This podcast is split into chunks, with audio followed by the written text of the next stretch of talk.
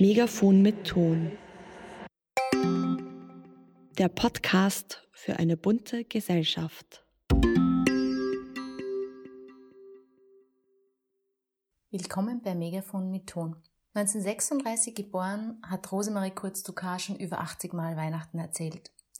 In unserem Gespräch erzählt sie davon, wie es war, 1945 Hunger zu leiden, kurzerhand Gemeinschaft mit Schweinen zu schließen und sich unsichtbar zu machen, um an etwas Essbares zu kommen. Den Vergleich der aktuellen Krise mit jener der Kriegs- und Nachkriegszeit will sie aber nicht gelten lassen.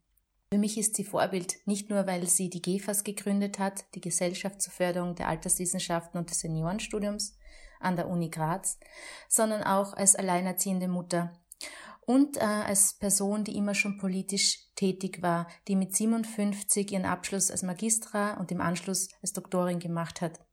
Sie ist noch immer politisch aktiv. Und da muss ich lachen, denn äh, sie schreibt regelmäßig ihren 250 WhatsApp-Kontakten Deadlines fürs Unterzeichnen von politischen Anliegen und schreibt Minister Fassmann empörte Briefe über die Restriktion des Unizugangs. Ich freue mich auf das Gespräch mit Rosemarie Kurz.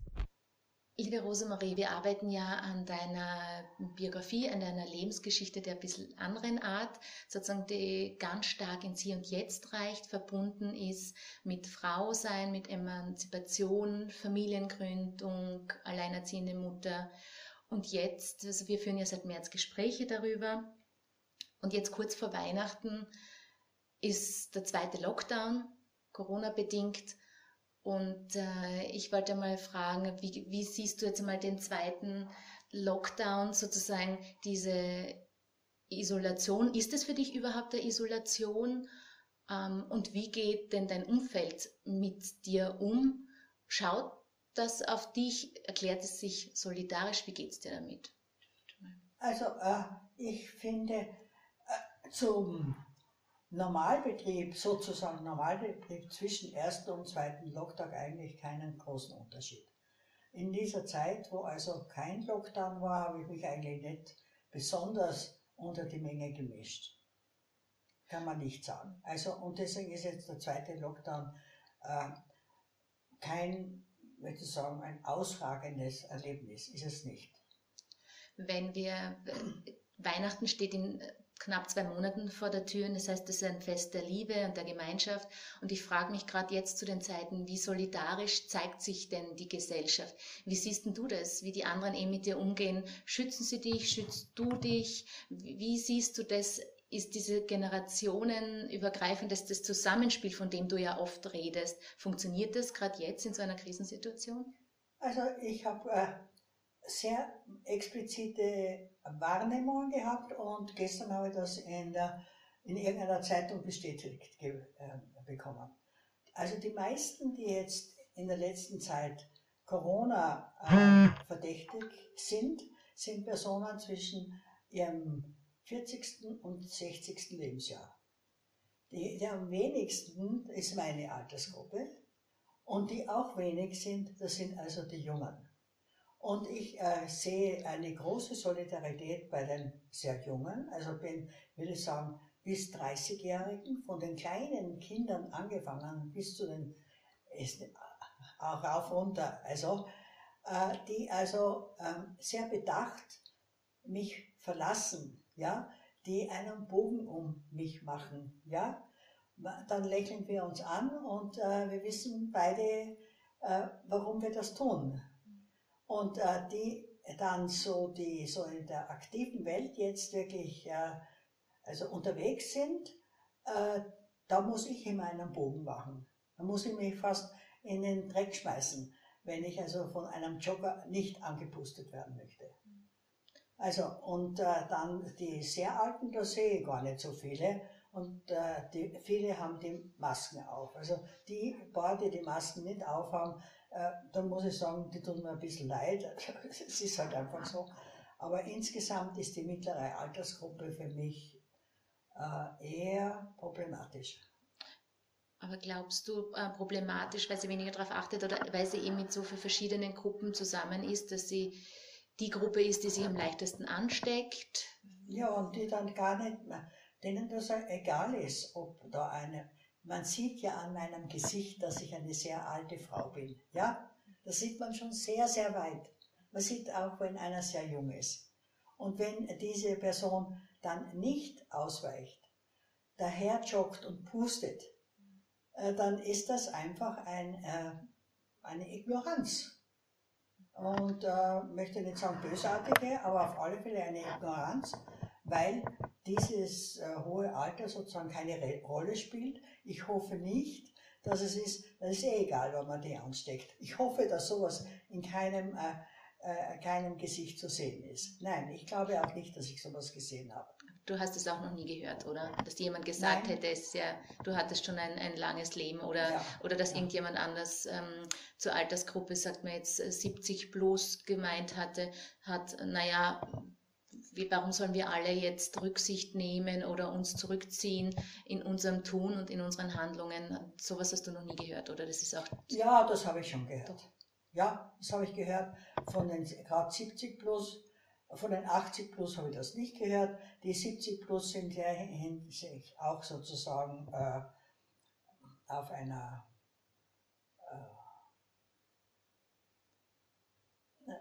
in, in, leben in dieser Welt, wo sie also äh, noch glauben, dass sie sehr viel erreichen können. 70-Jährige sind ja so wie früher die 80, äh, die, äh, die 60-Jährigen. Ja? Also ein 70-jähriger Mensch, der möchte noch äh, der Welt einen Haxen ausreißen. Und de, dem ist natürlich alles, was hier irgendwie äh, Restriktionen schafft, ein Übel. Ja, und die schimpfen auch am meisten. Hm. Wie, wie nimmst du das, unsere Begegnung wahr? Ist es eher so, dass du denkst, ähm, ist eine zusätzliche Gefahrenquelle oder freust du dich? Ich nämlich letztes Mal, wie ich den, negativ, wie ich den Test gemacht habe und ich war negativ, mhm. war seit langem das erste Mal, dass ich total ein befreites Gefühl hatte, und äh, so, ich könnte dir jetzt näher kommen, wir haben ja trotzdem Abstand gehalten, aber ich ja, könnte dir ja, näher kommen ja, und ich bin nicht gefährlich für dich. Und das war so ein schönes, äh, befreiendes Gefühl für mich, dass mir mal bewusst geworden ist, wie mich die Angst, dass ich eine Gefahr für die Menschen, die mir wichtig sind, wie du oder meine Familie oder mein Umfeld, dass ich eine Gefahr darstelle, dass mich das sehr nachdenklich gestimmt hat. Ja, äh, und ich sehe das auch so. Du sprichst das das erste Mal aus und ich denke mir eben, dass das äh, schlimm ist für die Personen, die mir ausweichen, indem sie in dem Augenblick denken, ich bin eine Gefahr. Auf der anderen Seite sehe ich da aber auch eine, ein, ein positives Geschehen. In dem Augenblick, wo sie ausweichen und sich bewusst werden, dass sie eventuell in Gefahr sind, haben sie plötzlich wieder den richtigen Blick aufs Leben, aufs derzeitige Leben. Also wenn, wenn das Ausweichen nicht ist, ja, wenn also die Gleichaltrigen untereinander sind, dann ist kein Lernprozess. Der Lernprozess ist nur, wenn eben dieses Bewusstsein plötzlich da ist, ah, ich muss jetzt äh, da rüber oder irgendwas, ich möchte diese Person nicht in Gefahr bringen. Und das ist für mich dann, denke ich mal, das ist fein, es ist wieder ein Stückchen Bewusstsein, wo also auch unsere zukünftige Welt wieder in irgendeiner Art und Weise ins Lot kommt, weil Menschen äh, sich verantwortlich fühlen, was eigentlich passiert. Du hast jetzt etwas angesprochen, Menschen sich verantwortlich fühlen, einen Blick in die Zukunft äh, zu richten dieses Thema generationenübergreifendes Denken und Handeln und auch Sein. Ähm, was hat das für einen, für einen Einfluss für dich oder was glaubst du passiert jetzt im Bewusstsein? Kommt es mehr, dass wir enger zusammenrücken müssen, aber im Sinne, dass wir uns solidarisch erklären, also jetzt nicht im räumlichen, ganz im Gegenteil, was kann es heißen im generationenübergreifenden Zusammenleben? Ich denke mir gerade in Corona-Zeiten macht es halt sichtbar, wer vielleicht einsamer ist oder auf sich gestellt, wer sich auf einen sehr engen Raum bewegen muss, wo die Familien in einer Wohnung plötzlich sind, weil Betreuungsgeschichten sind, weil Homeschooling ist, Homeoffice. Siehst du da irgendwie eine Chance, dass wir die Idee von Solidarität, von einer Gemeinschaft oder auch Familie anders denken, dass das jetzt durch Corona ein neues Feld aufmacht, was alles möglich ist oder möglich sein muss in Zukunft? Also, äh, so wie ich es sehe von meiner eigenen Familie, der äh, bei, also Sohn und Tochter äh, weiter weg wohnen, die können mich nicht direkt besuchen, das wäre ein, ein, ein echter Aufwand. Äh, ich spüre natürlich, äh, sie freuen sich, äh, wenn ich Meldung mache, dass es mir gut geht. Inwieweit sie belastet sind, dass sie nicht in meiner Nähe sind, das weiß ich nicht. Das kann ich auch nicht irgendwie nachvollziehen. Hast du in deinem äh, Haus, ihr habt eine sehr gute Gemeinschaft hier, werde ich betreut, werde ich versorgt? War das schon vor Corona so oder hat sich das jetzt eben verdichtet, wer sich äh, mit dir solidarisch zeigt oder sich kümmert? Hast du da ähm, eine neue Zugehörigkeit? Hat sich da irgendwas so in der also, Hinsicht was äh, entwickelt? Ich würde sagen, äh, bis Corona waren wir einfach äh, in Nachbarn in einem Haus, ja. Und jetzt in der Corona-Zeit hat sich das äh, sehr freundlich verdichtet. Ich möchte nicht sagen, dass sich meine Nachbarn als Betreuer fühlen. Also ich glaube eher, es ist, äh, und das ist mir auch lieber. Also äh, sie haben äh, ein Auge auf mich, selbstverständlich. Also wenn ich so wie gestern äh, also meine Jalousien irgendwie zu habe, äh, das beunruhigt dann meine Nachbarn. Und heute zum Beispiel habe ich dann sofort aufgezogen, weil ich gemerkt habe, äh, dass ich da eine Beunruhigung ausgelöst habe. Ja, und ich genieße das auch, ja, dass da auch ge äh, gefragt wird, ob ich was einzukaufen habe und dann steht immer wieder auf meinen Tischchen draußen ein Essen, ja, ist schon abgesprochen, nicht?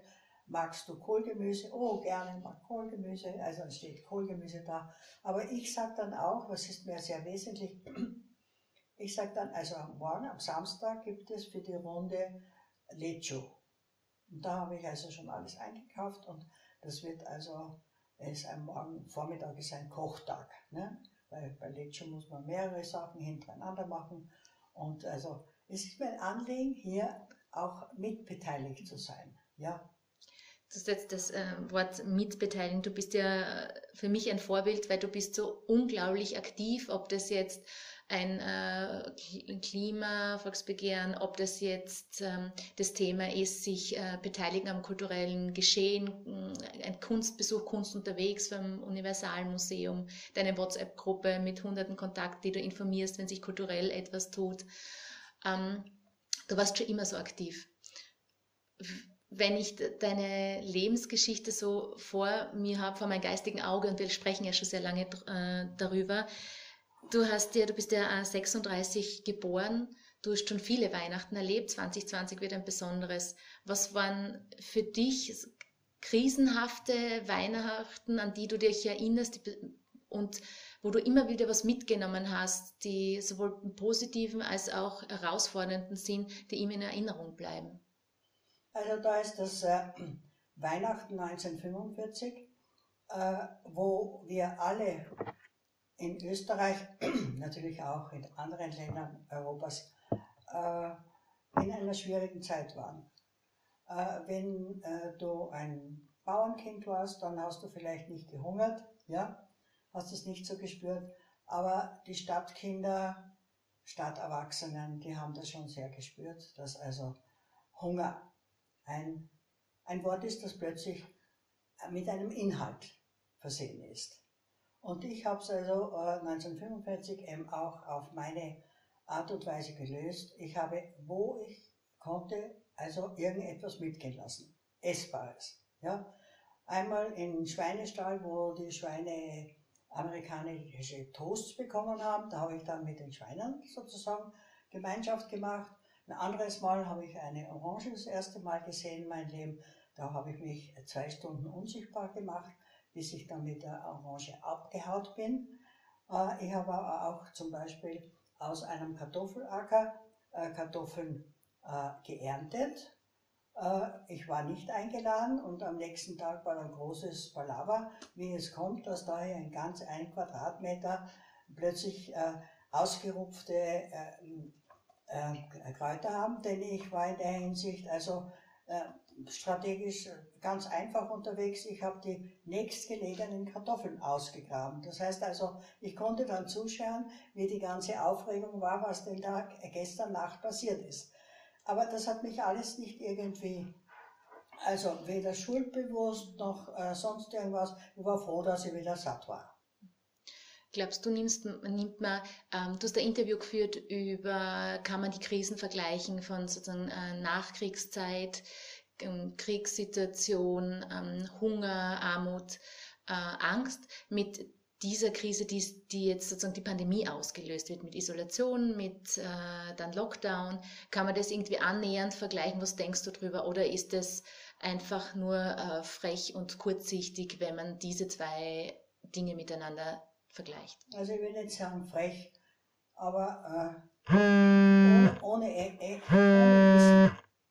Entschuldigung, das ist der Sascha. Ja. Ha Hallo Sascha? Hi.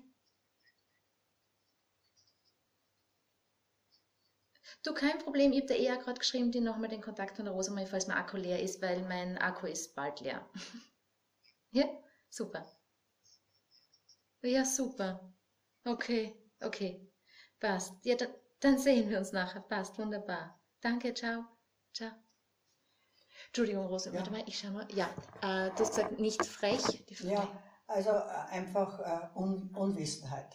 Ja, man kann, was man nicht erlebt hat, kann man nicht vergleichen. Und die alten Menschen, also die jetzt so alt sind wie ich, also die äh, sind jetzt nicht das öffentliche Sprachrohr. Das äh, passiert vielleicht in der Familie, aber nicht öffentlich. Äh, ich meine einfach, äh, in der damaligen Zeit hat es in sehr vielen menschlichen Bereichen Hunger gegeben. Ja? Äh, Und das ist eine ungute Erfahrung. Was es aber nicht gegeben hat, dass sich Menschen voneinander abgewandt haben. Das ist total un der Unterschied zu Corona. So, man, hat sich angeschaut, ja, also du hast auch Hunger. Oder aha, du hast das Schmalzbrot, ne? also schon da, da Neid und, und, und, äh, und angerührt sein. Ja? Aber es war nicht die Isolation Mensch zu Mensch, das, das war sie nicht. Da würde ich dich äh, gern was fragen mit deiner Erfahrung. Ähm, ich nehme das wirklich auch so wahr, dass Corona, und das belegen auch Studien, Corona spaltet die Gesellschaft auch sehr stark. Die, es gibt die Maskenverweigerer, es äh, gibt die, die sich vollkommen isolieren, es gibt die, die sagen, die Maßnahmen zu, sind zu kurz getroffen, die die Bundesregierung trifft jetzt. Die anderen sagen, äh, die Maßnahmen schränken uns überhaupt in unseren Freiheiten ein, die mh, bedrohen unsere Demokratie das, was du jetzt angesprochen hast, dieses solidarisch zeigen, das ist in dieser krisenhaften Situation des Krieges.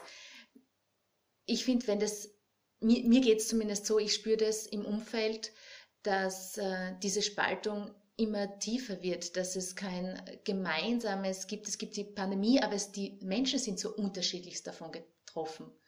War man damals in einer ähnlicheren Situation alle zusammen, dass das stärker verbunden hat? Oder was, was, was glaubst du? Na, ich will ja sagen, dass Corona äh, ist letztendlich für den Einzelnen gar keine Bedrohung. Ja? Ist nicht krank.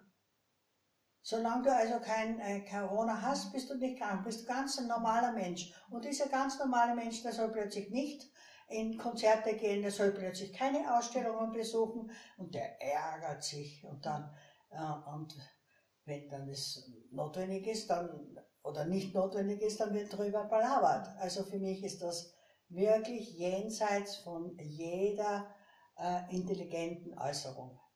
Jenseits. Es ist absolut jenseits. Du meinst, es ist nicht verständlich, wenn man sich beschwert, dass man jetzt keine kulturelle Nein, Veranstaltung... ist, äh, da- dass, dass jetzt das mit der Spaltung passiert, das ist idiotisch.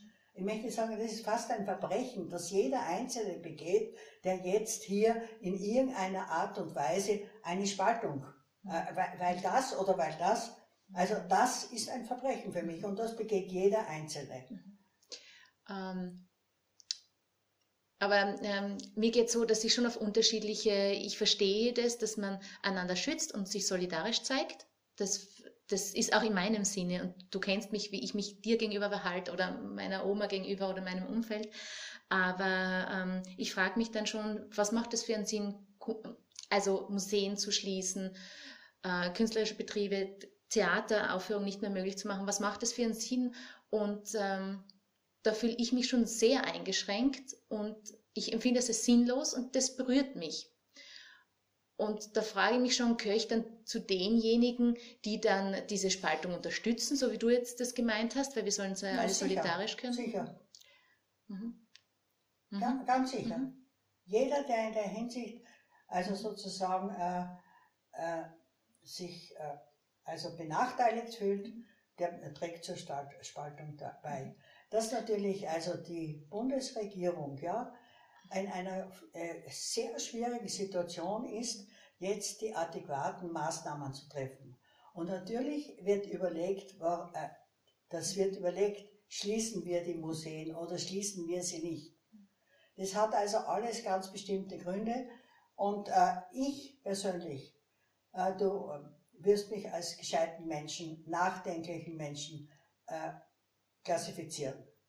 Ich schaue mir um 19.30 Uhr äh, die Corona-Zahlen an. Ich schaue mir keine Debatten an. Ich, schau, ich höre mir das nicht an. Ich lese das auch nicht. Das heißt, was, was tust du, um sozusagen nicht äh, zu viel negatives Input äh, und Panikmache in deinen Alltag zu lassen? Wie, was sind das so deine Strategien? Also, äh, wenn jemand äh, sehr krass ist, mhm. ja, ist ja auch jetzt das Gespräch mit dir, mhm. dann sage ich klar meine Meinung. Aber ich gehe damit nicht mit einer Flagge durch die Welt und sagt, schaut mich an, Rosemarie ist ein kluges Mädchen, die horcht sich die Sachen an und die nimmt das mit, was jetzt die Regierung äh, in Gemeinsamkeit sich ausgedacht hat. Manche Dinge sind vielleicht für mich äh, nicht nachvollziehbar, aber dann sage ich nicht, die anderen sind blöd. Dann sage ich, ich bin nicht informiert ich habe mich nicht genug informiert.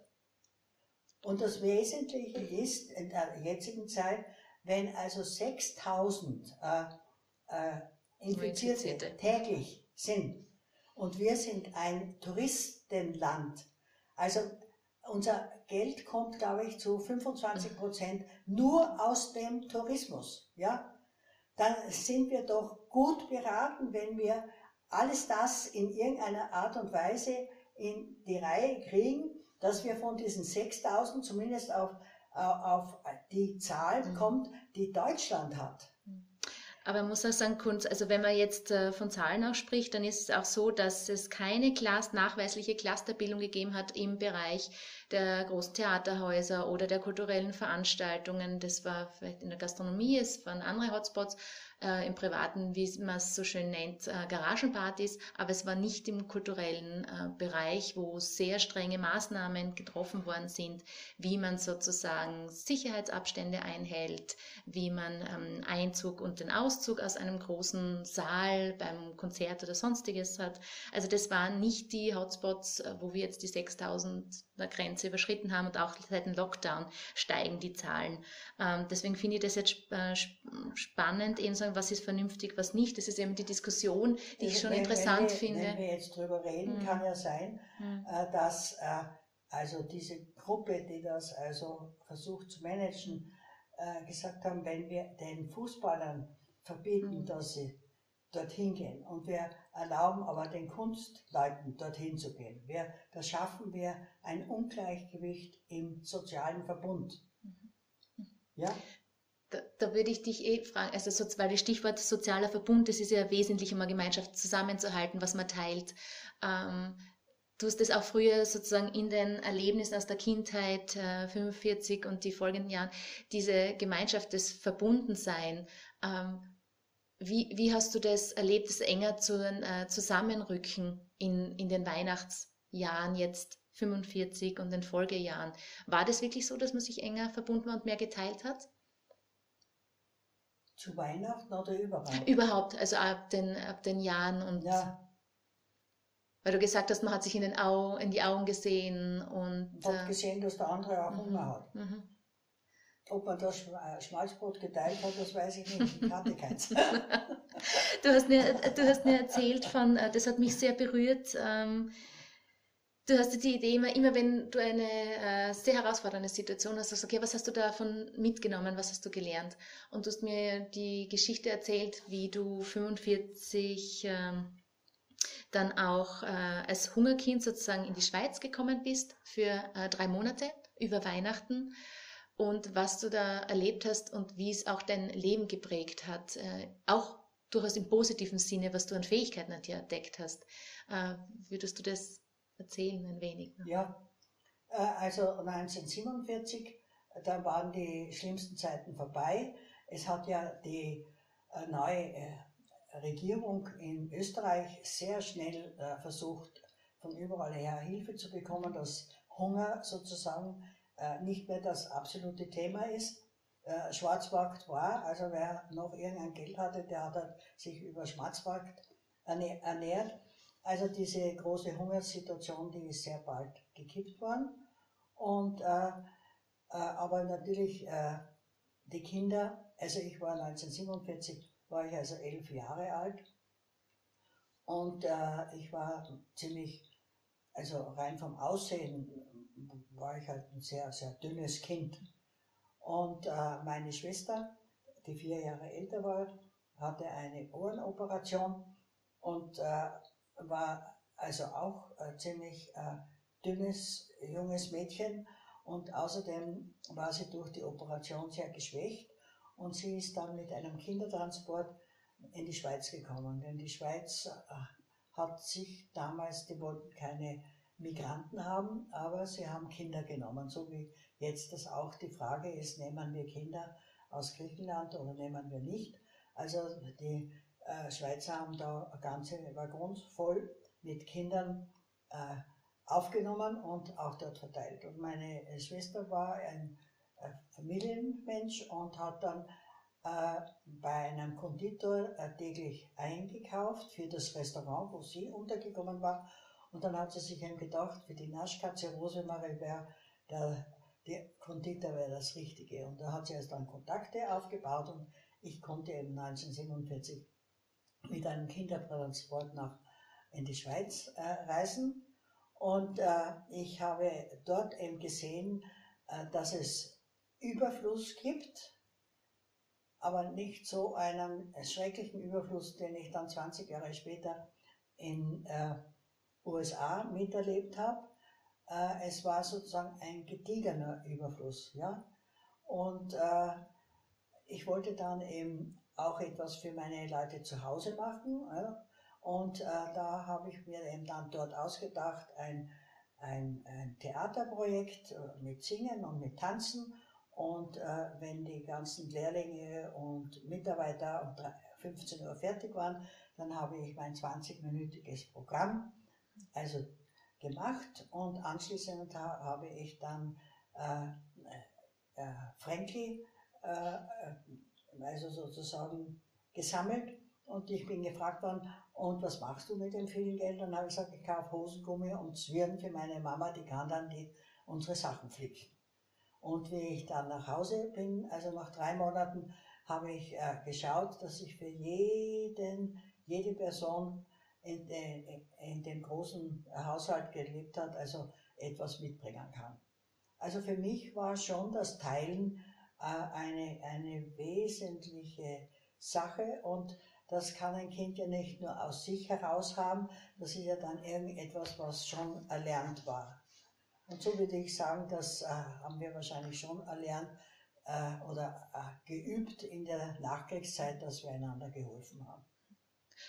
Du hast ähm, mir eben das Aufeinander schauen und äh, näher zusammenrücken. Du hast mir erzählt, in der Wohnung in Graz in der Wastlergasse, dass ihr da eine kurze Zeit zu zehnt gewohnt habt. Ja, also, das muss ich sagen, das war ja von Amts wegen verordnet. In der Nachkriegszeit mussten in den Städten äh, Wohnungen bis zu einem gewissen Grad gefüllt sein. Ich weiß nicht, waren es sieben Quadratmeter pro, äh, äh, pro Person oder wie viel. Das, es war notwendig und mein Großvater hat da natürlich Familie aufgenommen, weil er sich gedacht hat, die bringt er vielleicht eher los. Du hast, wenn wir das ähm, in der Wastgas, ihr wart eben mit den Großeltern, die, die Eltern und ähm, ihr wart sozusagen vier Geschwister, die Zwillinge, deine große Schwester ja, und du. Dann war ein Untermieter mhm. und noch ein Onkel. Mhm. Kann man, glaubst du, ich habe jetzt viel darüber nachgedacht, ich habe den Luxus, ich habe eine Wohnung für mich, ich bin im Grünen, ich habe sehr viel Platz und bin das gewohnt von meinen Eltern, die einen landwirtschaftlichen Betrieb haben, Räume zu haben für sich. Und du hast mir das erzählt mit diesen zehn Personen und jetzt habe ich gedacht, Lockdown, ähm, wenn Familien wirklich eine Wohnung haben und das sind zwei bis vier Kinder, also so wie ihr das wart, sehr kleine Kinder und dann sind noch die Eltern und dann gibt es eben Homeoffice und Homeschooling. Glaubst, kann man das annähernd irgendwie vergleichen, wie, wie hoch der Druck ist? Auch vor allem zum Beispiel jetzt äh, Betreuung von Frauen, die sich dann um den Haushalt kümmern, arbeiten, Homeoffice haben und dann Homeschooling. Kann man das irgendwie annähernd mit dem psychischen Druck vergleichen? Nein, das kann man ja gar nicht, mhm. weil wir Kinder konnten ja auf die Straße hinaus. Also, nachdem der Krieg vorbei war, keine Bomben gefallen sind, keine Flugzeuge gekommen sind, da war die ganze Welt offen für die Kinder. Und es war natürlich äh, genug Dinge, die herumgelegen sind, die man mit denen spielen konnte. Natürlich war es manchmal auch gefährlich, indem man Panzerfaust aufgehoben hat. Das, äh, es war gefährlich. Aber an das haben eigentlich, glaube ich, äh, die Personen, die so gedrängt gewohnt haben, gar nicht gedacht. Also bei uns war es einfach so, um 8 Uhr mussten wir äh, die Wohnung verlassen, meine jüngeren Geschwister und ich. Um 12 Uhr mussten wir zum Essen wieder da sein, um 2 mussten wir das wieder verlassen und um 6 mussten wir wieder zurück sein. Also äh, natürlich das, was sonst passiert wäre, ne, äh, wenn wir da in diesem Getümmel äh, stillsitzen hätten müssen, ganze äh, Tage, das wäre äh, undenkbar gewesen. Und das ist jetzt also wirklich schlimm, wenn die, wenn die Menschen nicht raus können. Aber äh, zum Spazierengehen darf man ja hinaus. Also äh, da, David, mich hat das, du hast mir äh, auch erzählt einmal, dass du mit deinen, du warst ja verantwortlich äh, für deine Zwillinge, also für deine Geschwister, für die Zwillinge und hast dich, musst du sozusagen unterhalten, ja? Du warst für Unterhaltungsprogramm und es hat nicht viel gegeben. Du bist auf dem Schlossberg, hast dir Spiele ausgedacht und hast dann erzählt, mit Papier hast du Figuren ja, ich gebastelt. Habe Papierpuppen ja. äh, äh, gebastelt und ja, jede Puppe hat sehr viel Kleidung, hat äh, sehr sehr hübsche Kleidung in verschiedenen Farben und das lebe ich ja jetzt als alte Frau auch und wenn ich irgendetwas weggeben möchte, äh, dann sagt man immer, tu das nicht, tu das nicht, du hast deine T-Shirts oder was das immer, du hast das so gern.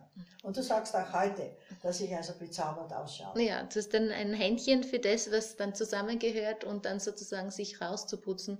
Ähm, und das habe ich in Verbindung mit dieser Nachkriegsbeschäftigung sehe ich das. Mhm. Das habe ich dort äh, entdeckt und dort geübt. Mhm. Diese Schichten anzulegen und was Schönes draus zu machen von, aus dem, was man hat.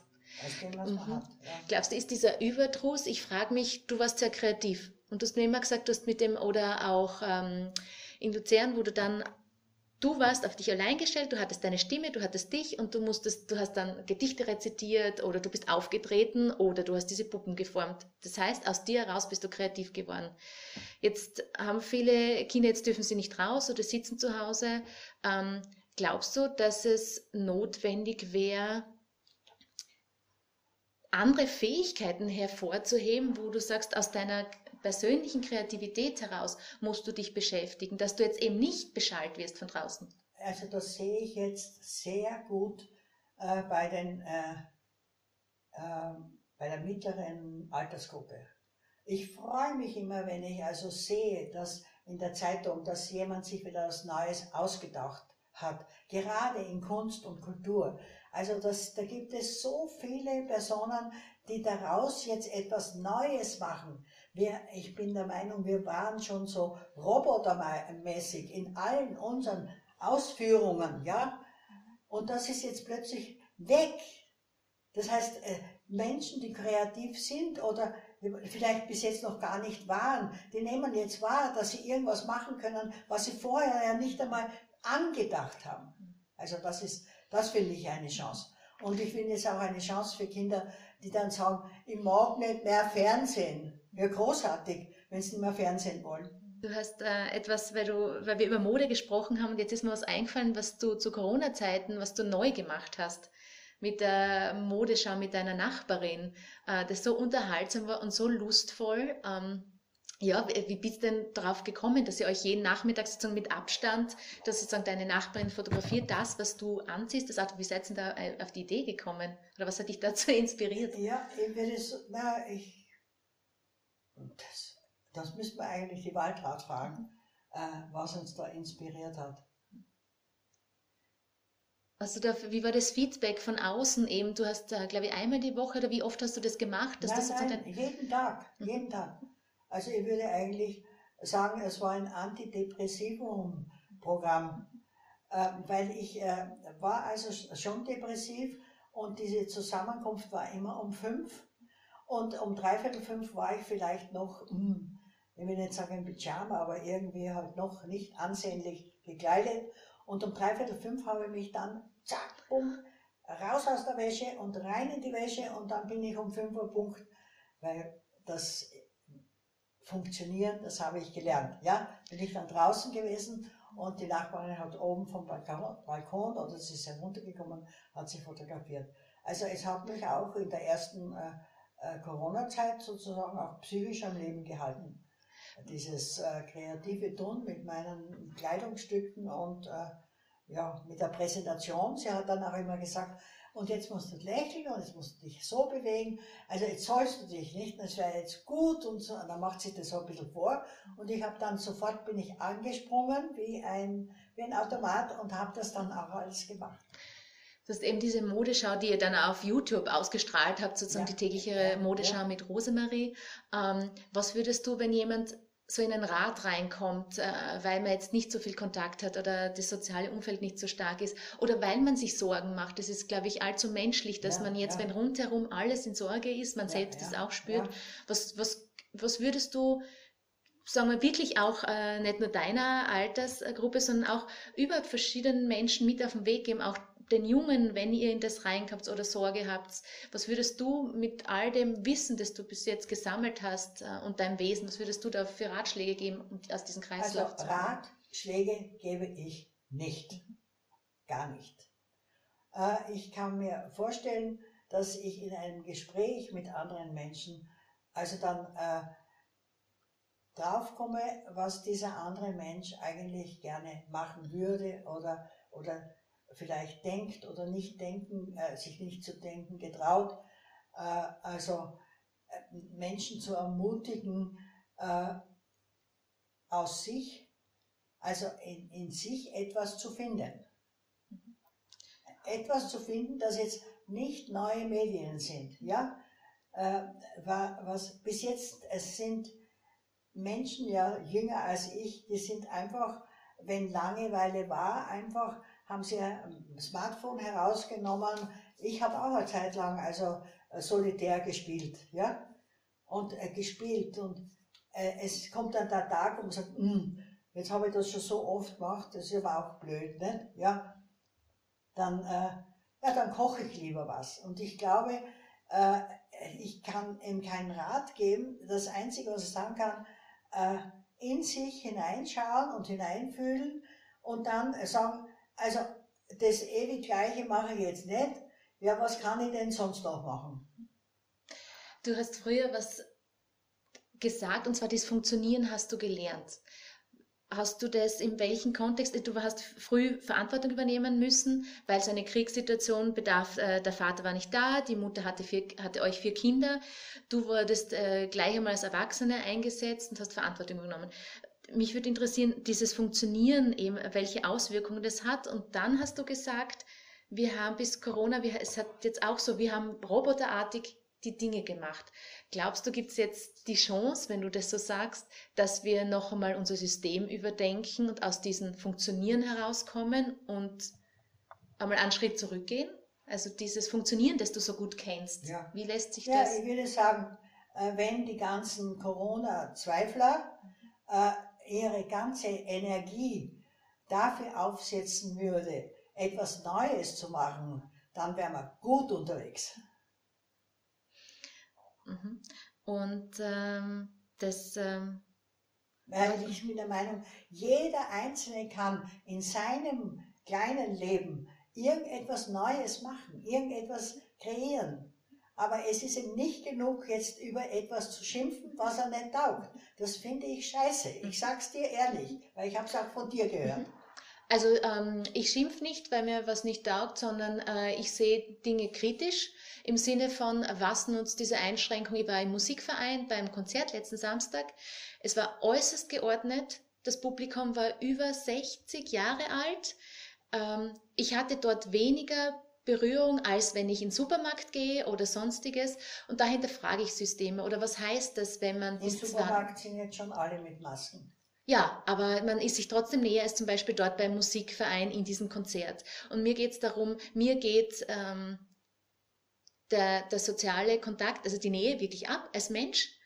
Um, und äh, ich verstehe auch Jugendliche, die sich treffen und sagen, sie halten manchmal keinen Abstand, äh, weil es ihnen nicht auffällt. Und das ist gerade eine Phase, Pubertät, wo man auch Grenzen austestet. Du kennst es. Äh, wenn du mir erzählt hast von deinen Kindern in der Pubertät und überhaupt, dann ist es ja auch ein Grenzen austesten und auch mit den Eltern auf Distanz gehen, auf Nähe also gehen. Ich würde sagen, die Gruppe, für die ich ähm, das größte Herz habe, das ist diese Gruppe der Teenager von 12 bis 20 oder auch, also 12 bis 20. Also da ist wirklich, denn diese Altersgruppe, die braucht Nähe von Peer Groups, nicht die Nähe jetzt von Papa und Mami und so, nein, Nähe von Peer Groups, äh, die braucht eine Herausforderung. Also das ist die Gruppe in meinen äh, Dafürhalten, die also äh, die größten Schwierigkeiten haben. Und nicht die, entschuldige, dass ich das nochmal sage, die in ein Konzert gehen wollen, die also, äh, also die echt beleidigt sind, weil sie das oder jenes nicht machen können. Die sollten sich eigentlich ausdenken, was kann man alles für die 12- bis 20-Jährigen machen? Wo habe ich jetzt schon einen gesehen, mit dem ich, also was weiß ich? Äh, keine Ahnung. Und wenn ich nur jeden Tag einen Leserbrief schreibe, der also äh, diese Jugendlichen unterstützt oder sowas, also ich halte es für wesentlich, dass die äh, Schulen auch offen bleiben. Erstens auch, um einen Ort zu schaffen, wo man hingehen kann, außer im elterlichen Haus. Und ich glaube auch, wenn die Schulen geschlossen sind, dass man einen Weg findet, wie man sich trifft am Tag weil man den Ausgleich braucht und weil man jemand anders sehen muss. Wie du sagst, das ist es, ich will meinen Vater und meine Mutter zu der Zeit vielleicht nicht sehen. Es ist eine typische Zeit, wo man zum Studieren anfängt, eine Lehre anfängt oder sonstiges, wo man sich austauscht mit anderen, um zu schauen, wo will ich hin, wer bin ich denn? Da bin ich absolut bei dir. Deswegen halte ich es für wesentlich, dass die äh, Bildungsinstitutionen offen bleiben. Ähm, ich bin nicht ganz der Meinung mit dem äh, Programm, was Kunst und Kultur angeht weil da wirklich, wirklich viel gemacht worden ist, um alle sicher dorthin zu bringen, mit, Aber ich sage jetzt Kunst zu versorgen. Das ist wahrscheinlich, damit die Fußballer, das haben ja sehr viele Fußballer, wenn die Fußballer alle auf die Straße gehen, da haben wir, da haben wir, haben wir echte Schwierigkeiten. Und das kann man nicht den Fußball antun, weil die verstehen das nicht, dass das anders ist. Für sie ist der Fußball das, was für den anderen das Konzert ist. Und deswegen haben wir doch ein Hirn, dass wir das verstehen und das eben nicht vergleichen können. Kann man nicht. Aber wir können damit, damit könnten wir eine, eine wirkliche äh, Spaltung erreichen. Damit dann sind wir gleich dort. Kunst ist auch ein Nahversorger für mich. Aber ich ja, verstehe von dem klar. Hintergrund, ja. das verstehe ich total. Ähm, du hast jetzt auch etwas angesprochen, sozusagen, äh, was Neues finden und es steht ja Weihnachten vor der Tür. Wie werdet ihr in der Familie, und ihr seid ja eine große Familie, und du hast mir erzählt, ihr habt so ähm, die Idee, so einzelne Pakete zu machen. Wie werdet ihr Weihnachten feiern oder wie wird das jetzt ausschauen 2020? Also bis jetzt war es so, äh, seitdem also ich eben die Großmutter bin, ja, äh, war ich äh, bei, der, bei der Tochter beim Weihnachtsfest. Das war sozusagen ausgemacht, der Sohn beim beim Vater und, äh, oder kümmert sich um Vater und die äh, Tochter um, um mich. So, der äh, Vater ist verstorben und äh, äh, die Tochter ist also mit dem Zug sechs, Kilo, sechs Stunden zu erreichbar und der Sohn würde mich abholen mit seinem Auto mit Maske. Also ist momentan eben die Frage, was ich werde machen werde.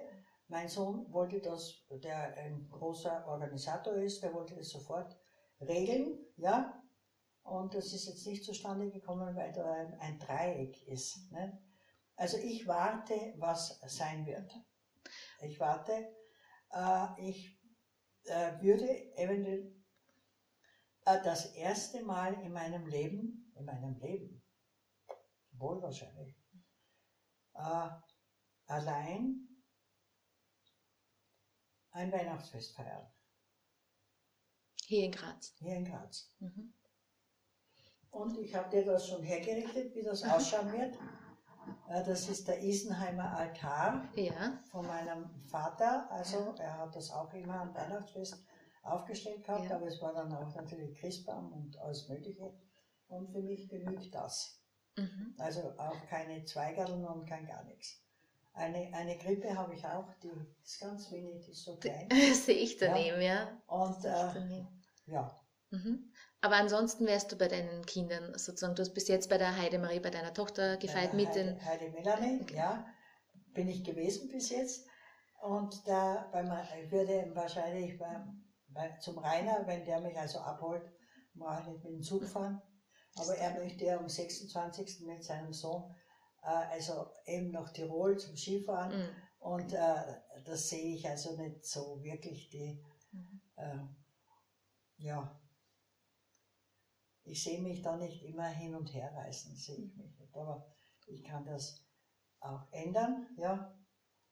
Und ich, ich habe ja einmal schon sehr äh, ein, so ein Weihnachtsfest, 2016 äh, bin ich mit meinem Nachbarn zuerst mal zu meiner Schwester gefahren, die also in der Nähe von Leibniz ein Betreuungsheim ist. Und dann sind wir nach Mellach in ein Haus, wo drei Flüchtlingsfamilien waren und äh, haben dann dort Weihnachten gefeiert, damit die das verstehen, was eigentlich passiert. Also am 24. und schon davor sind die Leute wie verrückt. Sie rasen herum, sie machen Pakete, sie kaufen, sie kaufen.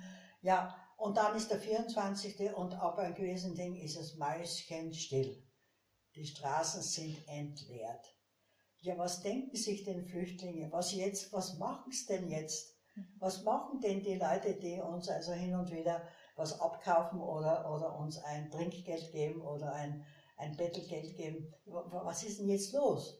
Und denen habe ich das gezeigt, was los ist. Ich bin mit einem Baum hin, ich habe die, äh, äh so die, Schmuck auch dabei gehabt, die Kerzen und das habe ich dann hingestellt und dann sind die Kinder gekommen und dann habe ich dann gezeigt, was sie machen sollen. Und die anderen haben auch mitgemacht. Das Bäumchen war vielleicht so eineinhalb Meter hoch. Dann war es also geschmückt, ja. Dann haben wir also die Kerzchen angezündet und dann sind wir rundherum gestanden und haben uns gefreut und uns umarmt. Und ich habe so glückliche Flüchtlinge gesehen. Diese Gesichter, die bis jetzt für mich so verhärmt waren, die waren einfach glücklich. Die haben damals Weihnachten erlebt. Wie habt ihr euch einfach, ähm, habt ihr euch irgendwie ähm, sprachlich verständigen können oder habt ihr euch einfach, das war das nicht ist, notwendig? Das ist für mich nie mhm. eine Frage, äh, das, äh, was immer, also äh, ich weiß es nicht, aber wir haben uns verständigt. Wir haben uns verständigt, wir haben uns verstanden. Mhm. Die Frauen haben also irgendwas gekocht gehabt und also es war einfach, es waren jetzt da insgesamt wahrscheinlich waren wir 20 oder 25 Menschen okay. und wir waren glücklich. Aber wirklich, ich habe äh, die Erwachsenen gesehen, meins, auch das vom alles vom Nachbarn, es waren alle glücklich. Ja. Weil du jetzt so strahlst und ich das Gefühl ja. habe, so du bist äh, bei diesem Weihnachtsfest, wo dann ähm, was rund geht, genau, ja. was angekommen ist. Äh, ist für dich ein Weihnachtsfest, wo viele zusammenkommen oder spielt es überhaupt keine Rolle oder ist es sozusagen der innere Friede oder die Ruhe und die Freude, die man teilt? Was ist für dich ein, ein Weihnachtsfest? Was bedeutet das für dich? Du hast ja auch so, du bist Mutter, du bist Großmutter, du hast so viele verschiedene Weihnachten erlebt. Aber ich weiß nicht, ich habe nie an einen inneren Frieden, an eine innere Freude, an irgendwas gedacht. Nein, ich habe einfach gelebt. Mhm. Also ich lebe jede Situation. Ich lebe jetzt auch die Situation mit dir. Aber äh, das ist, äh, ich möchte es auch sagen, dieses bürgerliche Weihnachtsfest, das wurde ja bis zum Exzess äh, sozusagen aufgeprotzt. Und das hat es auch in meiner Familie gegeben. Das hat der, der Vater initiiert und das ge geburteste Weihnachtsfest hat es 1943 gegeben, als meine Mutter äh, die, na, das eiserne Mutterkreuz äh, bekommen hat. Und äh, meine ältere Schwester also ein ellenlanges Gedicht aufgesagt hat. Und ich habe bei meinem Alle äh, Hügel sind verschneit, bin ich schon wieder stecken geblieben und alle haben Finger auf mich gezeigt stecken geblieben. Ne? Du hast, also, du hast dieses, dieses Bild, hast du mir mal so stark gezeichnet, dieses Familienbild, ich habe das noch im Kopf, ja, ja, dieses Art ja. Familienporträt, wo er ja auf einer wertvollen äh, Truhe sozusagen gesessen hat, mit dem Weihnachtsbaum dahinter. Die Dann Mutter die Mutter. Ist, also ich bin hinten gestanden. Äh, die Mutter saß auf diesen kleinen Truhe mit links und rechts einem Zwillingskind. Du warst neun Jahre alt, oder? So, äh, 43. Also na, sieben. Ja, Sieben. Ja, da war ich sieben. Mhm. Äh, da, die waren eine Einheit. Äh, dann ist dieser herrliche Christbaum da gewesen mit, mit den äh, äh erleuchteten. Dann war die Hannelore, die dieses wunderbare Gedicht aufgesagt hat, die war elf. Und der, der strahlende Vater, ich weiß nicht, ob er damals die Uniform anhatte, die die Funktionäre, ich glaube, die waren braun, die Uniformen, die braun, ne, äh, mit diesen Boxerhosen oder was immer. Äh, aber da so dargestanden hat. Und hinter mir war dann das Kindermädchen und das Dienstmädchen. Ja, also, aber ich war in dieser hinteren äh, Ding. Ich war eigentlich nicht, ich, ich, war, ich war da, in diesem dichten Geschehen war ich nicht präsent. Du hast mir, und dieses Auge. Das, das habe ich jetzt mein ganzes Leben erfahren. Ich war immer nicht präsent. Also ich war als Mutter mit kleinen Kindern, äh, war ich präsent, ja, äh, bis zu dem Weihnachtsfest, äh, wo ich mich also verausgabt habe und dann gemerkt habe, dass was immer ich auch tue, es ist nicht genug. Ja, Du, hast mir ein von einem Fest erzählt, das eben, einerseits hast du jetzt von diesem aufgeladen, dieses Aufgesetzte, was du eigentlich nicht bist, dieses bürgerliche, wie man zu sein hat, oder wenn das äh, ja von außen kommt, wie diesen Schein zu bewahren, ja. Ähm, und dann hast du mir von einem Fest erzählt, dass du am äh, Geidorfplatz warst, wo du ja um die Ecke gewohnt hast, und äh, da Soldaten waren und dich mitgenommen haben und deine ja, Schwester. Also ich finde das äh, ist überhaupt das stärkste Weihnachtsfest. Ich bin also wie immer mit meinen Geschwistern Vormittag und Nachmittag unterwegs gewesen, um in dieser kleinen Wohnung nicht zu stören. Habe aber für Weihnachten einen früheren Heimmarsch gehabt. Ich glaube, äh, da war also zwei Uhr angesetzt oder drei. Und da bin ich über den Geidachplatz mit meinen Schwestern äh, links und rechts, habe ich sie in meinen Pfoten gehabt.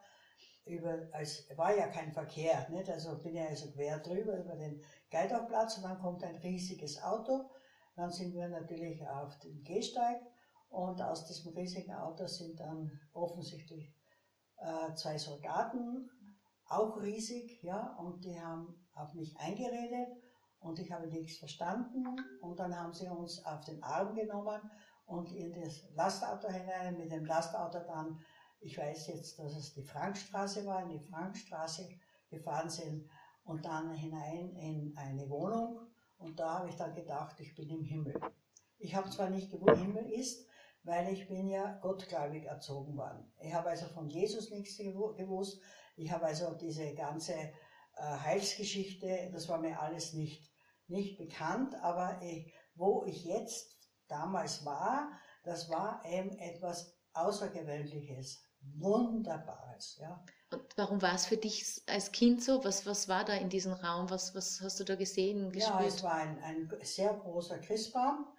Dann habe ich ja gekannt, ja, und er war äh, mit, voll mit Kerzen und es äh, waren auch einige sehr festlich gekleidete Menschen, aber ich habe sie eigentlich kaum wahrgenommen. Ich habe nur das Ganze wahrgenommen. Wo sich meine Zwillingsschwestern befunden hat, weiß ich auch nicht. Also das ist alles auch diese Verantwortung ist plötzlich abgefallen. Ich habe jetzt gedacht, hier ist alles gut, hier ist alles, und da ist auch die Verantwortung weg. Also ja, ich war nur glücklich und war also fast außer mir vor Glück über diese Schönheit. Also es war, also was immer, ich sehe noch diesen strahlend schönen, diesen großen Raum, ja, und ich kann mich an keine Einzelheiten erinnern, aber ich kann mich nur erinnern, dass ich erfüllt war von Schönheit. Also Schönheit bedeutet mir überhaupt sehr viel. Also erfüllt von Schönheit, ja. Und Wenn ich jetzt so im Gespräch mit dir denke, mir, wie viele unterschiedliche Weihnachten, Arten von Weihnachten du ja auch erlebt hast, von Hunger bis Fülle, bis äh, mit deinen eigenen Kindern als, als Großmutter. Und ich denke mir, für mich sind die besonders, wo es eigentlich ruhiger war. Ich habe vor zwei Jahren, das ist mein Neffe ist auf die Welt gekommen, da war so viel Konzentration, Hauptsache Schenken und der ganze Raum war voll mit Geschenken, dass wir uns danach geniert haben, dass wir einfach nur gekauft, gekauft, gekauft haben und dann ein Jahr später gesagt, nein, es gibt nur mehr ein Geschenk. Und wo diese man kann sich alles, äh, man kann sich vieles leisten, man kann sich nicht alles leisten, man kann sich vieles so zu einer Belastung worden ist, wo man denkt, man muss, kann sich Liebe kaufen. Oder man kann das irgendwie zum Ausdruck bringen. Und diese, gerade jetzt in der Phase kommt, ist mir das halt stärker sozusagen, wenn Arbeitsplätze bedroht sind, wenn wir nicht mehr wissen, wie es weitergeht, nochmal vielleicht die Reduzierung, dass das ja nicht das Wesentliche ist. Ich bin schon froh, wenn ich jetzt meiner Familie wieder näher sein darf. Ähm, Glaubst du, dass es wirklich jetzt zu einer Verlangsamung wieder kommt oder zu einer Reduzierung, weil jetzt die Ressourcen jetzt, ob das jetzt äh, Jobs sind oder wirklich auch unsere Ressourcen, was die Natur anbelangt jetzt, ähm, dass es da wirklich wieder zu einer Konzentration kommt auf den Menschen und wie du sagst, auf Schöne und das ja. muss man nicht, kann man nicht immer kaufen? Ja, ich würde sagen, äh, das liegt am Einzelnen, aber so wie sich das jetzt äh, äußert in diesen unterschiedlichen Corona-Quackbar, sehe ich hier keine Veränderung. Oder fast keine. Sehr wenig. Glaubst du, weil wir keine, ich habe mich gefragt, ich habe noch nie Hunger gelitten oder ich weiß nicht, wie du sagst, ich weiß nicht, wie das ist, wenn man wirklich nicht weiß, wo man das nächste Essen herkriegt oder so. Unsere du hast auch mal gesagt, unsere Kühlschränke sind ja voll, zumindest von den meisten. Es gibt ja auch Menschen am, am Rande der Gesellschaft, die hatten es vorher schwer und die hatten es jetzt bewiesenerweise äh, in Zeiten der Pandemie noch schwerer, weil sie vielleicht ihre Jobs als Erste verloren haben oder weil sie sich jetzt um die Kinder kümmern müssen. Ähm, glaubst du, ist es mir überhaupt möglich, ich, die jetzt keinen Mangel kennt in dem Sinne, das überhaupt nachzuempfinden? Weißt du was, ich, ich äh, frage mich, ich jammer auf, jammer auf hohem Niveau, das ist mir bewusst. Ja. Nein, ich glaube, ähm, man kann es nicht nachvollziehen.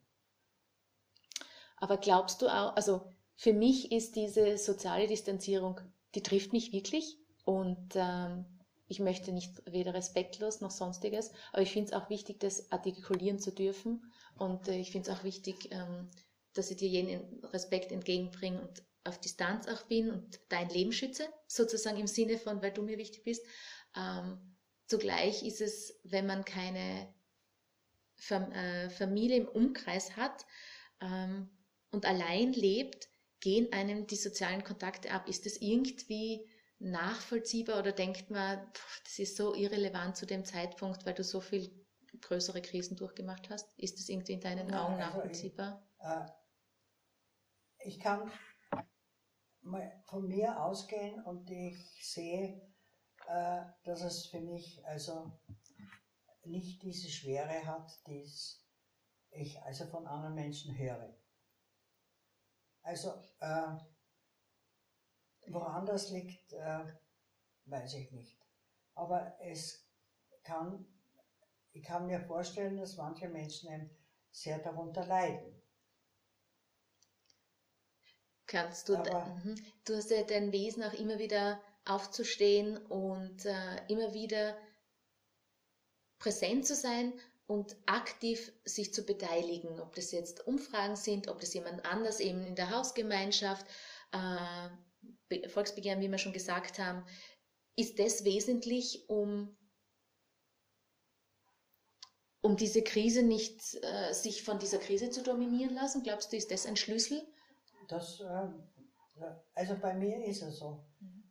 Also ak mich aktiv zu beteiligen, äh, also jetzt, äh, also ich sitze nicht sehr oft äh, oder äh, in den, also lange am Computer, aber es kommen so viele Dinge rein und dann denke ich mir, aha, wem kann ich das jetzt schicken? Dann schicke ich dir das, wo ich mir denke, das wäre für dich interessant und du machst das jetzt auch äh, mit mir, ja. Und äh, ich kann natürlich eben äh, dann auch, Beteiligung ist meine WhatsApp-Gruppe, die ich, also jetzt kann ich sie nicht mehr einladen, dass wir also wirklich unterwegs sind, aber ich kann sie immer wieder einladen zu irgendeinem schönen Bild, das ich schicke. Also ich, mhm. ich habe jetzt schon wieder was und für, für Weihnachten habe ich mir jetzt auch was, also für den 24. was mit Kunst zu tun hat. Das heißt also, äh, ich, äh, ich, ich versuche in meinem, äh, jetzt sagen wir, mit meinen bescheidenen Möglichkeiten eben doch an andere Menschen zu denken. Nicht? Und also das, was ich ja immer gemacht habe, kann ich jetzt genauso machen beim Einkaufen. Ich gehe nur einkaufen, wenn ich genügend ein Euro, früher waren es 50 Cent, jetzt sind es ein Euro, Stücke in der Tasche habe, also richtig hier. Und egal, wer mir jetzt ein Megafon verkaufen möchte, ein, ein irgendein Heftchen, äh, einfach da sitzt und sein Ding hat, der kriegt es. Und wenn es aus ist, dann gehe ich wieder oder fahre ich wieder nach Hause. Ja, also ich, ich gönne mir, ich gönne mir einfach, äh, und das sind auch Freuden. Ich meine, ich sehe dann, äh, die kennen mich schon oft, äh, grüßen mich, ja, auch in Corona-Zeiten, ja, äh, macht mir auch Freude, ja. Also ich mag's äh, einfach, dieser 1 Euro äh, bei einem Ausgang, der ist eigentlich etwas, was ich mir schenke weil ich kann nicht vorbeigehen und so tun, als ob der nicht da säße oder sie da säße. Das kann ich nicht. Du hast so viel, wir, wie du gesagt hast, wir teilen ja vieles und ähm, vielleicht ist auch das etwas, was ich täglich mitnehme. So kleine Schönigkeiten, ob das jetzt ein, ein Satz ist, wie du sagst, den man schicken kann, was Positives oder ein Bild äh, oder auch eben dass jeder so in seinem Rahmen das gibt, was er kann. Ob das jetzt ein nettes Wort ist oder wie sagst, dann kocht man einmal ein Lecho. Oder dann, glaube ich, wesentlich ist eben, dass man was gibt in seinem Umfeld, ja, wie, man, ja. wie, wie man halt geben kann ja. und mit seinen Mitteln. Und vielleicht muss man da einfach, darf man nicht so groß denken, sondern in kleinen Schritten, wie du sagst, nur nicht stehen bleiben. Ja, in kleinen Schritten, also äh, die, äh, die eigene Welt mit, mit der fremden Welt vermischen. In Corona-Zeiten. Also mit Abstand, sehr oft mit Maske, aber ich, wenn ich, ich, ich gehe mit Maske dann unterwegs und äh, ich fühle mich eigentlich nicht ausgeschlossen. Ich habe mich irgendwie daran, daran gewöhnt. Aber wenn ich mir das, wenn ich äh, dich als Beispiel heranziehe, dann bist du auch nicht ausgeschlossen, weil bist einer der aktivsten der Frauen, die ich auch kenne, so wir sind in Kontakt, du bist mit so vielen in Kontakt, in das Austausch. Du hast deine Modenschau als Neues jetzt gemacht in Corona. Du hast, ähm, ob das jetzt dein Dokumentsystem ist, dein Ordnersystem, du warst immer aktiv. Also du hast, mir kommt vor, immer die Zeit auch genutzt. Das, was da war, nutzt immer du. das, was da war. Maria ja oder ist ein ganz kleines Dörfchen äh, im Salzburgischen und äh, dort haben sich äh, zu Kriegsende die Generalität festgesetzt und äh, sind abgelöst worden von der amerikanischen Generalität. Also sie haben sie wirklich sozusagen äh, die Hand gegeben. Die einen sind ins äh, Lager verschwunden, weil sie mussten ja umerzogen werden und die anderen haben versucht, also nach dem Krieg das in die Hand zu nehmen, wie jetzt Aufbau geschehen könnte. Und in diesem Wirrwarr, Wurzel, Wurzel, bin ich als Neunjährige herumgeirrt. Auf der einen Seite habe ich geschaut, dass ich Futter für mich hin, finde. Ich war immer hungrig. Und auf der anderen Seite wollte ich jetzt meiner Mutter eben auch Holz äh, zu äh, bringen, damit sie endlich einheizen kann und uns was kochen kann. Und äh, da bin ich dann in die Holzlage der Hausfrau in den oberen Stock und habe dort Puppen gespielt. Ich habe mir aus äh, Fetzen äh, so eine kleine kann man sagen, 10 äh, cm große Puppe gemacht.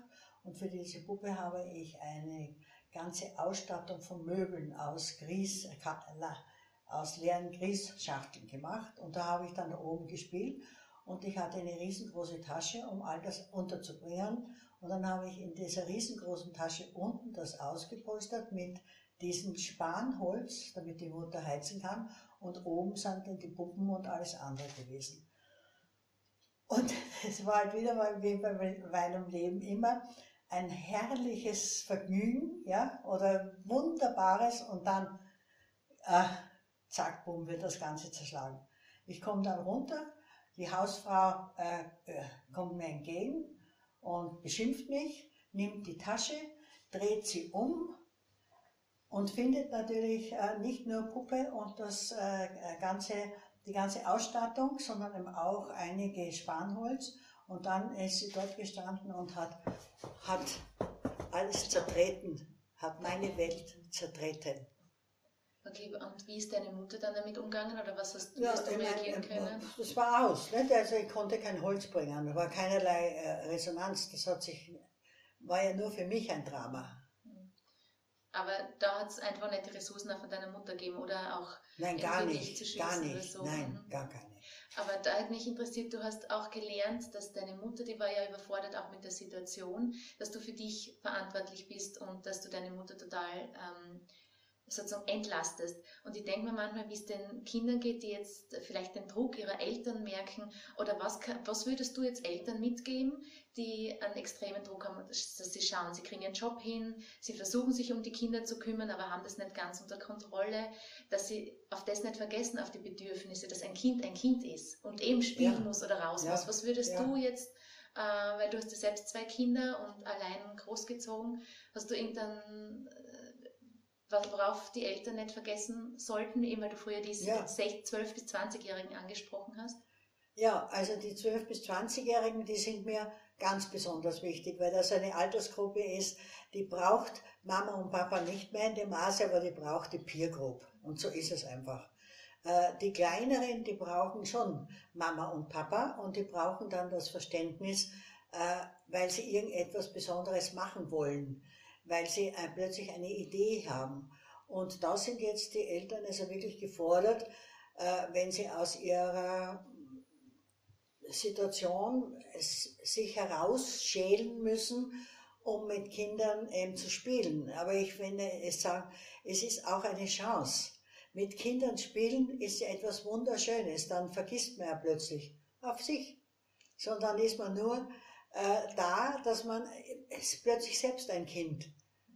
Also das wäre, wäre eine Chance, dass Eltern eben hier äh, sich mehr den Kindern nähern und nicht so, wie ich es immer wieder erlebt habe. Mutter äh, äh, redet ins Handy, ja, und das Kind davor fängt an, schrecklich zu brüllen. Die heutigen Kinder kennen viel grässlicher brüllen als die früheren und ich glaube einfach, die müssen das Handy überbrüllen. Das ist eine neue Strategie für die ganz Kleinen. Die wissen, wenn ich nicht wirklich jetzt eine absolute Show abziehe, dann hört die nicht auf mit ihrem Handy. Und jetzt wäre eine Chance, leg das Handy weg und spiele. Aber vielleicht haben sie selber nie gespielt und dann wissen sie gar nicht, wie Spielen geht. Aber dann könnten sie von den Kindern spielen lernen.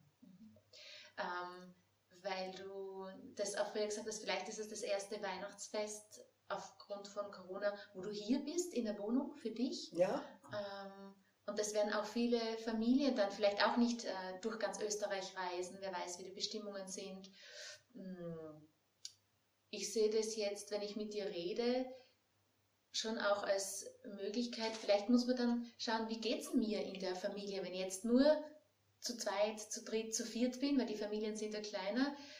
Kennen wir uns überhaupt? Ähm, können wir überhaupt? Weil sonst gibt es dann die großen Feste, wo dann wieder alles untergeht. Überleg jetzt gerade in dem Gespräch mit dir, vielleicht ist einfach das mit sich alleine zu sein auch eine neue Herausforderung. Ich muss mich dem sicherstellen. Das ja. weiß ich, weil ich war oft äh, zu Weihnachten weit, weit weg. Ja. Und äh, ja, vielleicht ist das auch für mich eine Möglichkeit. Also für mich wäre es ja auch eine. Also ich hab, war überall und nirgends bei äh, Weihnachtsfesten. Ich habe die unterschiedlichsten äh, Stimmungen erlebt. Ich habe dann zum Beispiel eben auch, im, als ich ein Teenager war, habe ich das konterkariert. Mein Vater, also äh, in einem kleinen Bauerdorf, da in der Oststeiermark, äh, trotzdem ein hochbürgerliches Weihnachtsfest vorbereitet. Ja? Und ich habe einen, eine, eine, äh, was, einen Kochtopf geschenkt bekommen und den habe ich mir dann aufgesetzt und mit den beiden Händen habe ich dann eine Schleife gemacht und dann ja, war ein großer Kasperl. Ja, also da scheint äh, schon irgendetwas äh, äh, in mir gewesen zu sein, was ich jetzt nicht wirklich aussprechen wollte. Vielleicht habe ich das so in diesem Ausmaß eigentlich auch nie getan, sondern äh, dass ich mit Taten äh, also zum Beispiel auch mit einem äh, Streik, Essstreik in meinem Internat. Ne? Grabenheim, oder? Wo ja, du erzählt hast, ne? also, du bist drauf gekommen, die ja, Burschen haben was anderes zu essen ja, und dann so ist es. zu ja. Mhm. Und das kann ja eigentlich bis heute auch weiter äh, funktionieren. Also ich tue etwas.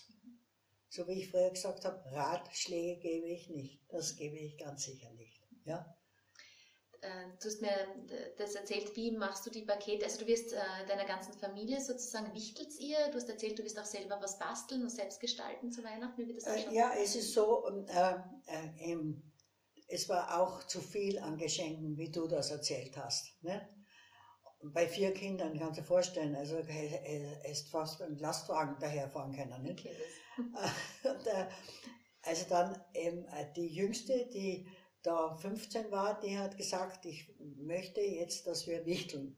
Und dann habe ich ihr, da habe ich eben ein, aus dem Internet gefunden, also auf mein, aus meinem, äh, kann man sagen, eigenen Suchmaschine habe ich gefunden, äh, dass ich der Cornelia ein wunderbares Buch geschenkt habe, einen, äh, eine Erstausgabe äh, von Karl May, von irgendeinem äh, Ding. Und äh, ja, was, sie, was die Familie heute macht, weiß ich nicht.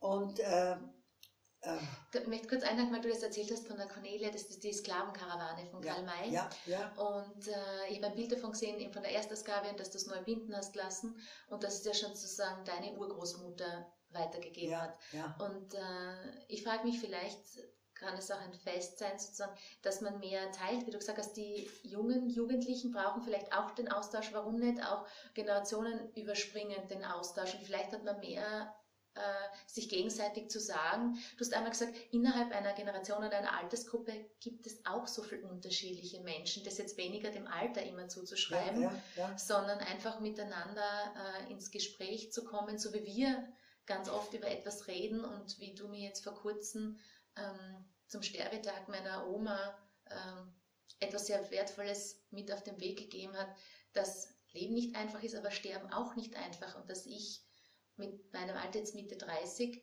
von dem keine Ahnung habe. Und zuerst war ich so, ich habe schon eine Ahnung, ich mache mir Gedanken, aber dann zugleich, nein, ich habe keine Ahnung, weil ich bin, ich habe diesen Prozess nicht durchlebt. Und durch das Teilen mit dir was du mir dann gesagt hast, akzeptiert es, dass es ihr jetzt schwerfällt zu gehen, konnte ihr einen neuen Blick drauf werfen. Und so denkt mir, vielleicht ist es auch, ähm, wenn man jetzt mit Kindern oder Jugendlichen, du dich austauscht mit deinen Enkeln und Co., dass da ganz viele neue Blickrichtungen aufgemacht werden und dass man das vielleicht zu Weihnachten, gerade der Austausch einmal ein wirkliches Miteinander ins Reden kommen ist. Das wäre eine, eine Chance. Äh, es ist natürlich so, dass die Jungen die Geschichten von den Alten eigentlich nicht hören wollen. Aber glaubst du, warum ist das? Früher hat das Geschichten erzählen bei in einer Familie, in meiner ja, Familie was Wesentliches. Das Geschichten erzählen. Ja. Das hat sich aber aufgelöst. Warum glaubst du, ist das? Es ist keine Tradition mehr. Aber können wir nicht mehr zuhören? Ja, es ist alles zu lang. Also meine, am liebsten haben die Kinder, wie sie kleiner waren, meine Essgeschichten. Also überall, wo ich irgendwas gestohlen habe, dass ich satt geworden bin. Nicht? Also das haben sie gern gehört. Ja, aber das war dann mit dem Christenalter, war das vorbei. Also konnte ich dann immer Essgeschichten. Ne? Das stimmt, das ist ein guter, wenn jetzt alles verkürzt wird und man schickt sich nur mehr Video, jetzt müsste man eigentlich dann was erzählen und gleich ein Video dazu machen und dann ist es äh, eine Plattform, wo dann sozusagen die nächste Generation das auch versteht, weil ich habe die Geschichten meiner Oma, die jede Weihnachtsfest, ja. hat sie eine selbstgeschriebene Geschichte erzählt, auch aus ihrer Kindheit oder total erfunden. Und wir waren ungefähr 30, die dort gesessen sind, Kinder, Erwachsene, ja, ja. und wir haben ihr zugehört. Und das war, ähm, auf das haben sich alle schon gefreut. Das war Tradition. Das war Tradition, ja. Ja, da haben sie uns schon, waren sie, äh, klar, nicht? Aber wenn jetzt der Großmutter kommt oder Großvater und sagt, so jetzt, ich erzähle euch, also, ah, du mit Geschichte. Also haben meine noch nie gesagt. Ja, das überzeichne ich jetzt nur. Ne? Ja. ja, ich glaube, also die Corona-Zeit ist wie viele andere Zeiten, in denen Menschen herausgefordert waren, das Beste aus der Situation zu machen. Und Herausforderung. Das ist eine Herausforderung. Und wenn du dir, wenn du dir jetzt Weihnachten vorstellst, dieses Weihnachten, das ja für alle, wie du sagst, eine Herausforderung auch wird, aber auch Herausforderung ist ja immer Chance und wie du immer sagst, äh, du hast aus jeder was mitgenommen, aus jeder Situation. Was, was wünschst du dir für dich, jetzt ganz konkret? Wie würdest du das gern verbringen? Also, ich werde dann hier allein sein. Den äh, Ding habe hab ich schon, ja, schon aufgebaut. Und äh, ich würde dann den Fernseher anschalten. Oder Radio, dass ich eine Stimme höre. Rituale und etwas über einen längeren Zeitraum, das uns äh, Halt und einen gewissen Rahmen gibt, wo ja. man sich wohlfühlen und sicher fühlen kann. Ja, ja. Also und einfach, ich möchte sagen, nicht großartiges Erwarten. Das ist, glaube ich, ja. ja. Einfach leben. Und äh, da, da, dieses Leben, was wir hier leben können, ist gar nicht so schlecht. Ne? Ja, oder? Also ich äh, habe in meinem Kühlschrank Essen jetzt von der Natalie, ja. Äh, ich äh, ich habe es schön hier. Also unglaublich schön, ja, also äh, großartig sogar. Und ich kann jetzt zum Beispiel, wenn ich, wenn ich ruhen möchte, kann ich genau nach der Stimmung ruhen. Entweder da drinnen, ja, oder hier auf irgendeiner Ecke oder im anderen Zimmer. Ja. Vielleicht ist es das, was du jetzt gesagt hast, erwarten, sich nicht zu erwarten. Ich merke, wenn ich dir zuhöre, ist ja. es, ich kann es nicht erwarten, was als nächstes kommt. Ja. Und das heißt, eigentlich ist man viel zu wenig im Hier und Jetzt, ja. sondern man ist eigentlich schon ja. immer im Vordenken. Und wenn aber jetzt in unserer Gesellschaft momentan das Vordenken nicht geht, weil wir nicht wissen, wann hört der Lockdown auf, dann ist, bin ich zumindest, und vielleicht bin ich beispielhaft für viele, ähm, in meinem Tun, so wie ich bis jetzt gehandelt habe, in diesen Abarbeiten, äh, total orientierungslos, weil es ja nicht mehr ein, ich kann nicht erwarten, sondern ich muss hier und jetzt bleiben und das, ja. was da ist, ja. ist so und mit ja. dem muss ich jetzt umgehen. Wenn jetzt der Wald da ist und, und da kannst du kreativ sein, ganz neu kreativ, in dem Hier und Jetzt neu, neue eigene Kreativität erleben. Also, das kommt dann einfach, nicht? Ja, das ist dann da. Oder es kommt nichts. Dann ist es auch da. Aber vielleicht darf das nichts einfach mehr sein, dass man einfach so sagt, ja. äh, wenn ich einfach ja, nichts ja. zulasse, dann kommt auch das Kreative. Und das will ich sagen, das hat im hohen Alter offensichtlich auch einen äh, äh, guten Stellenwert. Also ich war ja sehr lang echt heftig unterwegs, ja. Also nicht im Jetzt, sondern auch immer ich sehe äh, meine Aufzeichnungen vom letzten Jahr, was ich da jeden Tag gemacht habe. Ne? Ja? Und äh, das ist jetzt also auch weggefallen, aber es ist auch in meinem Alter jetzt endlich bin ich angekommen, dass ich weiß, alt sein ist nicht nur gerade äh, äh, einen Tag dazusetzen, sondern Altsein ist mit Verlust verbunden. Das heißt also, alles, was ich zur Verfügung habe, vom Gedächtnis angefangen bis zu den Füßen, die sich nicht mehr so richtig einkringeln, ja, äh, ist also alles in Abnahme begriffen. Und das habe ich begriffen. Die muss man genauso akzeptieren. Das ist ähm, Wahrhaftigkeit. Also wenn wir schon nicht glauben, ja, also die tatsächliche Wahrhaftigkeit, die ist auch unter Menschen sozusagen zumutbar. Ist nicht nur wichtig, sondern zumutbar. Und gerade beim Weihnachtsfest ist sie zumutbar. Also als meine Mutter, die ein Christkind war, weil sie am 24. Geburtstag hatte, äh, gestorben war im Sommer, dann bin ich äh, nach Indien. Ich wollte schon immer nach Indien, da habe ich also Indien mit dem Rucksack äh, gemacht. Und äh, Weihnachten hat mich dort gar nicht tankiert. Da war nichts. Da war nichts. Und ich war hochzufrieden dort, ja. Bin also mit, mit den Indern äh, unterwegs gewesen, aber äh, im Weihnachten habe ich mir erspart, ja. Es ist auch wert. Ich habe ähm, zwei Jahre auch Weihnachten nicht zu Hause verbracht und wir haben, ähm, der Druck war zuerst so hoch, dass ja Weihnachten muss alles harmonisch sein, was mhm. es nicht ist, wenn man es ja. aufsetzt. Und dann war ich zwei Jahre weg, die haben es vorverlegt und plötzlich ist dieser Druck, von dem du auch jetzt erzählst, weg gewesen. Es waren die schönsten Weihnachten für mich nach den Kindheitsweihnachtsfeiern, ja, ja. weil ähm, es war nicht, es muss am 24. genauso sein, es war irgendein Tag davor. Ja, und dann hat die Sonne geschienen oder nicht. Wir haben gut gegessen, wir haben Zeit miteinander verbracht und es war unglaublich entspannt und da habe ich auch gelernt, dieser Druck, es muss jetzt innerhalb dieser 24 Stunden oder von 24 bis 26 genauso sein. Belastet ja, einen oft ja. mehr, als dass es einen bereichert. Und, und, als Kind habe ich dann äh, jedes Mal Ohrfeigen eingefasst. Das heißt, wir waren ja vier Kinder und das äh, Weihnachtsfest sollte so und so sein, ja, ablaufen und so weiter. Und wir waren dann so überkandidelt, ja, äh, von dieser Erwartungshaltung und so weiter, dass wir uns dann irgendwie, haben wir uns bekleckert, waren wir plötzlich nicht mehr gut angezogen oder so irgendwas. Also das äh, waren, das waren dramatische äh, Erfahrungen, ja. Und ich habe es dann eigentlich auch in meinem Leben immer wieder als dramatisch, äh, dramatisch und traumatisch erlebt, ja. Also das Alleinsein nach unserem Gespräch äh, macht mir also äh, keine Angst, da freue ich mich jetzt drauf, dass ich also endlich einmal unbeschadet ein Weihnachtsfest feiern kann. Ich brauche niemanden äh, vor den Kopf stoßen. Und ich habe hier fünf Punkte äh, mir aufgeschrieben, was ich bei Corona Weihnachten mache. Mit Familie vielleicht. WhatsApp-Wünsche mit einem Kunst-App-Watch an 150 Personen das wird mir Spaß machen. Das dauert ja zwei Stunden, das weißt du. Gell? Äh, Nachbarn äh, beschenken mit Abstand. Äh, Weihnachtsschmuck wie im Isenheimer Altar, haben wir schon, Christi Geburt, ja. Äh, mit Maske, Megafon, Verkäufer besuchen und beschenken.